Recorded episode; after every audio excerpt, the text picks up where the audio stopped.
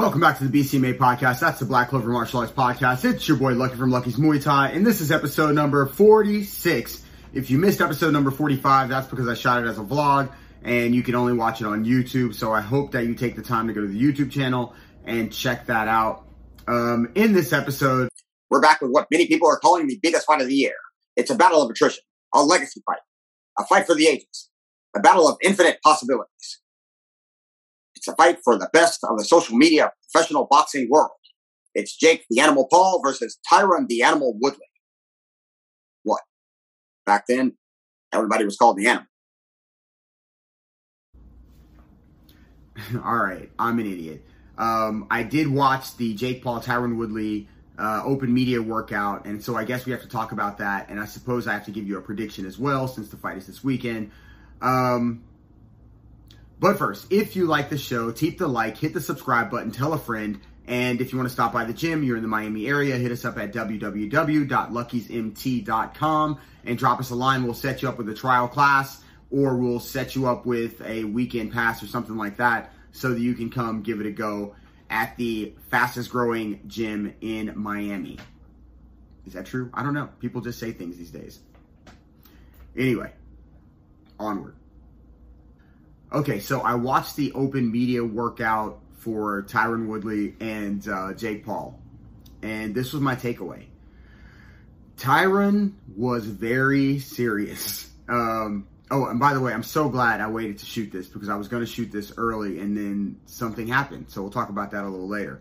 But um, Tyron looked very serious. Uh, we know that Tyron has power. We know he's quick. Um, he may not have won his last fight or two or whatever, four last four fights, but it's not this. I think the first couple of fights, I think he just didn't go. And I think there was moments in his last couple of fights where maybe he tried to do something. Because for me, it's always going to be where his mental state is.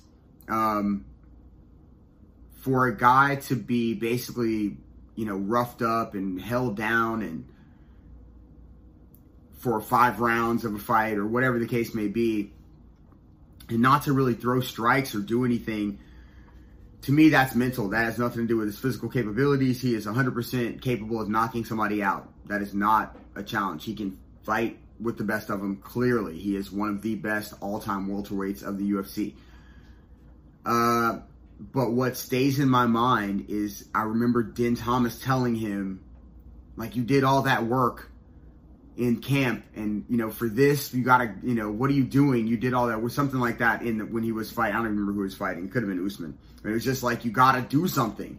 And he wasn't doing anything. And now all sorts of reasons um, there could be all sorts of reasons for that. He could just be have gone through some tough personal times. He could just be done with the ufc you know people need a change of pace at times.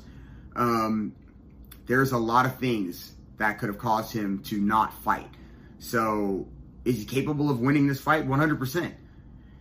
Is he going to be able to close the distance and pull the trigger? Now, can he close the distance? Yeah, he can get in whenever he wants. He's explosive like that. Is he going to be able to pull the trigger? If Jake Paul hits him, is he going to be able to pull the trigger? Like, is he going to, is he going to get in his, into his head? Like, I don't know where he is because we just haven't seen him fight hard in a while. Um, and people quickly forget. I, I don't forget. I really know that he is capable of doing that work. So um, I'm looking forward to seeing it.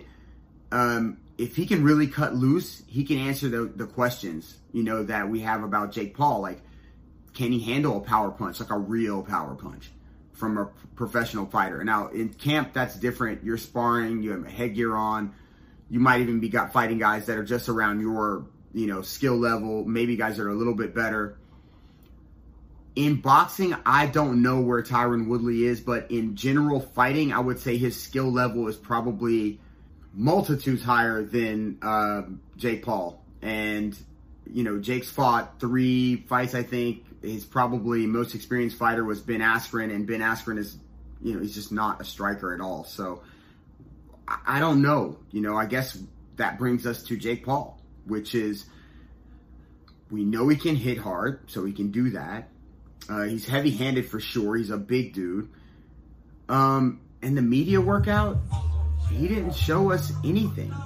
I mean, if you look at Tyron Woodley's media workout, uh, he's like working out and he's showing that he has a skill set that has translated or transferred in a way that pleasing to look at. You know that dude has worked on this craft. Conversely, Jake Paul goes out. Maybe this is part of the stick. Maybe, you know, he's super relaxed. I always say you got to watch out for guys that are ultra relaxed because they oftentimes flow real easy in the fights because they're so chill. They, they nothing seems to be bothering them. My best fights are all were always when I was mo- the most relaxed. Um, and maybe that's just his thing. So he goes out, does a little acro yoga, which he did, I think, in the last fight. Um, and then he shadow boxed. And look, from the shadow boxing, again, it looks like he's heavy handed. It's not very fast. He's not throwing anything crazy. It doesn't look like it's terrible. It just, you can't really get anything from it. You know, and so here we are again.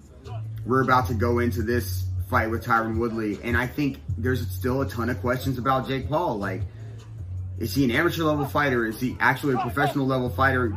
Is it just professional because you slap the pro name on it and people get paid and it gets sanctioned? Is, I mean, does that make him a pro? Like, did he? I understand if you're an amateur and you're fighting, you know, 10 times a month trying to get your name recognized it's got to be a little bit tough and you got to hope that what he's saying is i'm trying to get more eyes on boxing and make people more money and i hope that benefits all these guys that are out there in the amateurs right now working their butts off to try to become a professional and don't get a chance to skip the line. But i digress. Um, like i said this is going to answer questions. Can he take punches real ones? Uh, can he execute game plans under duress? Like Ben Askren didn't really put him under any pressure, so there was no way of knowing if he was really, you know, fighting for his life under some kind of like real stress. I, I don't know. I know that if Tyron just does what Tyron can do, then we definitely will see whether or not Jake Paul can handle that kind of pressure. It is not the kind of thing where he's going to get pity patted. Tyron Woodley will not hit him like that. Tyron Woodley will hit him like he's trying to punch through him. So, um, I don't know. How good is his jab, Jake Paul's jab? Can he keep Tyron off for eight rounds? Can, I, can Tyron last for eight rounds? I don't even know. Shit, can Jake Paul last for eight rounds? I mean, what are we talking about? I have to put, since I have to give an official prediction, I'm going to say, um, Tyron Woodley. Just based on experience and because he legitimately comes from a fight background, I'm not knocking Jake Paul for all his love of the sport and all this. You know, he's been telling everybody he loves this so much and it's in his heart. And for two years, he doesn't remember anything from before boxing. And